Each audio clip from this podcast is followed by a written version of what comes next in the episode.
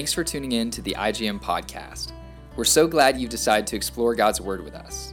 We look forward to connecting with you in email at info at integritygm.com or online at our website www.integritygm.com. We hope this podcast encourages you to grow in the knowledge of God through His Word. Be blessed. Blessings to everyone and greetings in the name of Yeshua the Messiah, in the name of Jesus the Christ. Today we're going to continue in chapter 4 of 1 Thessalonians, and I praise God that Yoni is in the studio with me today. We had the intention last time to go through the whole chapter, but we stopped in verse 12. And today we're going to continue in verse 13. So let's start reading. We're going to pick up in verse 13 and read all the way through verse 18. And please follow along with us. Some of the most powerful words about his coming and the catching up to him that we refer to many times as the rapture, but the gathering unto himself at his coming. Let's read together. But we do not want you to be uninformed, brethren, about those who are asleep, so that you will not grieve as do the rest who have no hope. For if we believe that Jesus died and rose again, even so God will bring with him those who have fallen asleep in Jesus.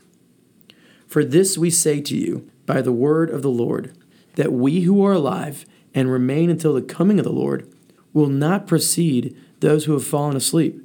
For the Lord himself will descend from heaven with a shout, and with the voice of the archangel, and with the trumpet of God, and the dead in Christ will rise first. Then we who are alive and remain will be caught up together with them in the clouds to meet the Lord in the air, and so we shall always be with the Lord. Therefore, comfort one another with these words. Now, these words from Paul is to be comfort for them. So he's encouraging them comforting them with these words. And I do not want to come to this passage from systematic theology, and that again means conclusions of others dictating the way that we look at this passage. But let's go verse by verse and trying to understand why he is saying this, what he is actually teaching, and allow the text to say what it actually says, and not bringing outside questions into the text trying to stay away from that as much as possible. Also, we don't know why he's flowing into this except to comfort them.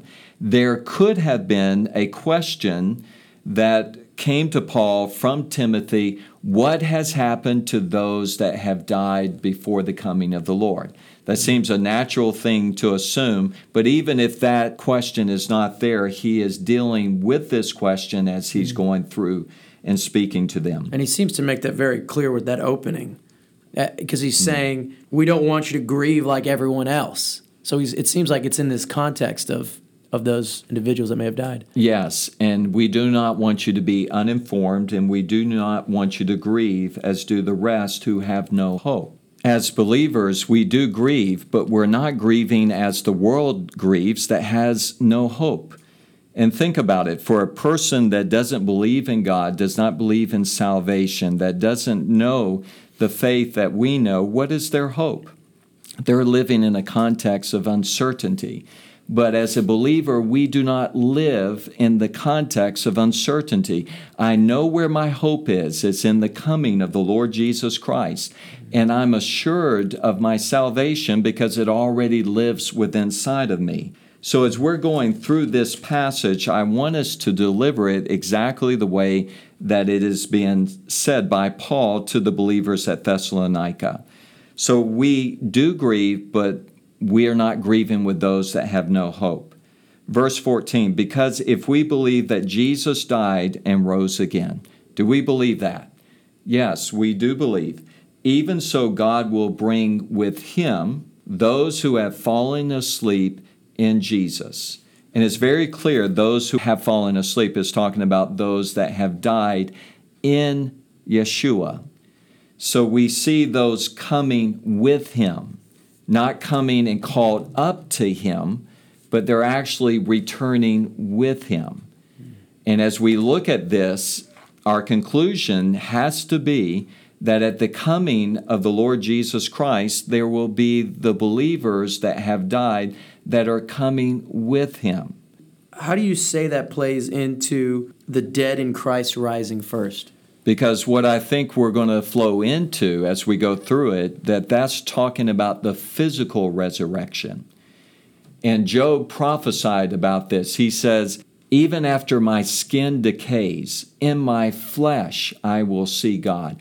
I believe in a physical resurrection of every believer, of every person of faith, that there will be a physical resurrection. And at the same time, I do believe that when a believer dies in Jesus, that they are present with the Lord. Mm. Now, when we go to Second Corinthians, he talks about that, but let's let's not go there right now. So we have a picture of believers coming with him that have died. And we also are going to have a picture as we go through of believers rising from the dead of a physical resurrection. So, to reiterate, there's a meeting of who we are, you know, maybe our, you could say our souls or our spirits are with God, coming with Him, but also our flesh, which has been in the ground, is coming up, and there's kind of this meeting. This Is kind of the picture Paul's painting? Is that what you would say? Yes, I, w- I would say that, and I'll leave it to everybody else to argue about the conclusions. But I, this is a conclusion that I have that they're coming with him, and at the same time, those that have died in the Messiah, their bodies are rising from the grave. Mm-hmm. So I do see a re- reuniting of the spirit and the soul with the body. We are promised of a physical resurrection not just what some people talk about a Messiah consciousness resurrection. No, we're promised a physical resurrection, and I believe it, and I think Paul is going to make that very clear here. The Word of God makes it clear. Yeah. So I'm not going to say to anybody, I have this all figured out. Mm. But what I do know, that those that have died in Jesus will come with him and those that have died with Jesus is going to meet him in the air, which I believe is talking about a physical resurrection. And so I guess theologically for us, we need to recognize this is the picture that Paul is painting, and whatever conclusions we draw have to be in accordance with this picture. Yes. And we're not allowed to go outside of that picture. Mm-hmm. And we're not allowed to develop systematic theology that brings in any system that would deny these two pictures here. Mm-hmm. Because this is a photograph, a teaching that is very clear mm-hmm. that Paul is saying. Let's go to the next verse, verse 15. For this we say to you by the word of the Lord, that we who are alive and remain until the coming of the Lord will not precede those who have fallen asleep, those who have died.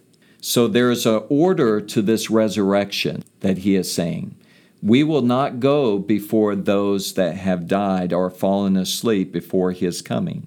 Verse 16 For or because the Lord himself will descend from heaven with a shout, with the voice of the archangel, and with the shofar or the trumpet of God, and the dead in the Messiah will rise first. This is these two pictures. Now, what is rising? Well, the bodies went into the grave, and we see those that have died and gone into the grave that they're coming with the Lord. But now we're going to see with the trumpet of God, the dead in Christ will rise first. Then we who are alive and remain will be caught up. Now, there's the word rapture comes from this, the catching up that we who are alive and remain will be caught up together with them, those that have died, in the clouds to meet the Lord in the air, and so we will always be with the Lord. Therefore, comfort one another with these words. Mm. So, again, let's look at the, the movie, the photograph, the mm. picture that Paul is giving. He doesn't want them to be uninformed. He doesn't want them to grieve as the world grieves. And he's going to tell them why. Because God will bring with him those who have fallen asleep in Jesus, those that have died in Jesus. They're going to come with him. At the same time, the Lord will descend from heaven with a shout, and the voice of the archangel, and with the trumpet of God, and the dead in Christ will rise first. And those who remain will go next, and we will meet the Lord in the air and always be with the Lord. So, what I see is a joining of our spirit and our soul that has gone to be with the Lord, and the physical resurrection that is taking place coming together at His coming. That's how I would see it. It's interesting. I would even say very challenging for a lot of theologies out there. The picture seems, in my opinion, I'd love to see what you think, but it seems extremely clear that this is all at the sound of the trumpet. When the Lord Himself descends from the cloud is all one moment. Yes. It's all, and I'm glad you brought this up because I really don't care about a lot of systematic theology. I care that my conclusions and your conclusions are based upon scriptural teaching. Mm-hmm. And as we formulate our own systematic theology, that it's it's coming from the text and it's not coming from others and their conclusions. But here we look at this the coming and the catching up are one and the same. Mm-hmm. I won't even answer the question, are you pre trib, mid trib, post trib? And I tell people that because they're together, the same. Mm-hmm. The early church was told, get ready for the coming of the Lord Jesus Christ. This is what Paul's doing in Thessalonians, this first letter, is get ready for the coming of the Lord Jesus Christ the first century, the second century, the third century, the fourth century was all about the coming of the Lord Jesus Christ until you get to Augustine. I don't even want to go into his uh, amillennialism and his postmillennialism and, and everything that he did about the coming of the Lord. But our hope and our salvation from a scriptural standpoint is at his coming, and our catching up to him is always scripturally at his coming. It's never separated by seven years, three and a half years, 40 years, a millennial, however you want to place it. And nowhere within the scripture do they say, get ready for the catching up. Hmm.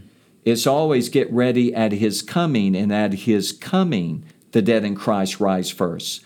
Those who remain go next, and we're caught up to the Lord to meet him in the air, and then we will always be with the Lord. So I don't even answer the question because the scripture doesn't even have that question. So I would say, just like Paul is saying, get ready for the coming of the Lord Jesus Christ. And for those that have died, they're going to be with the Lord at his coming.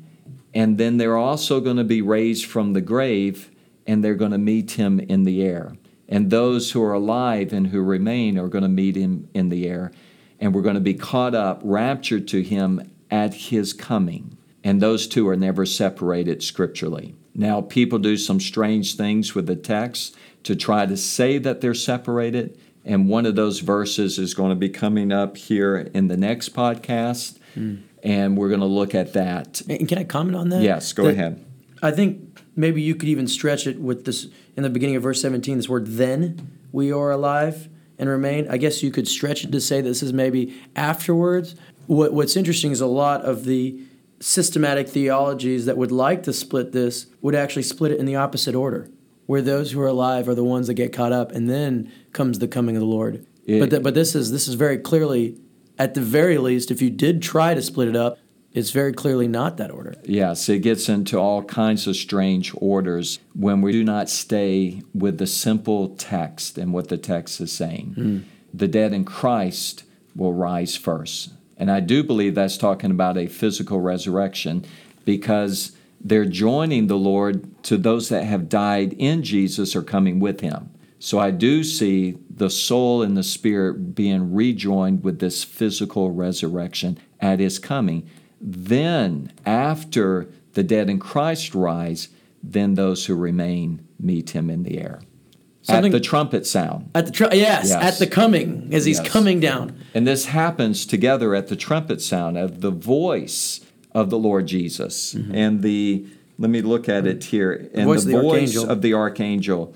It says that the Lord Himself will descend from heaven with a shout, with the voice of the archangel, and with the trumpet of God, and the dead in Christ will rise first. Then we who are alive So all of this is coming out of this trumpet sound and the voice of the archangel and the shout of the Messiah and the trumpet of God will sound.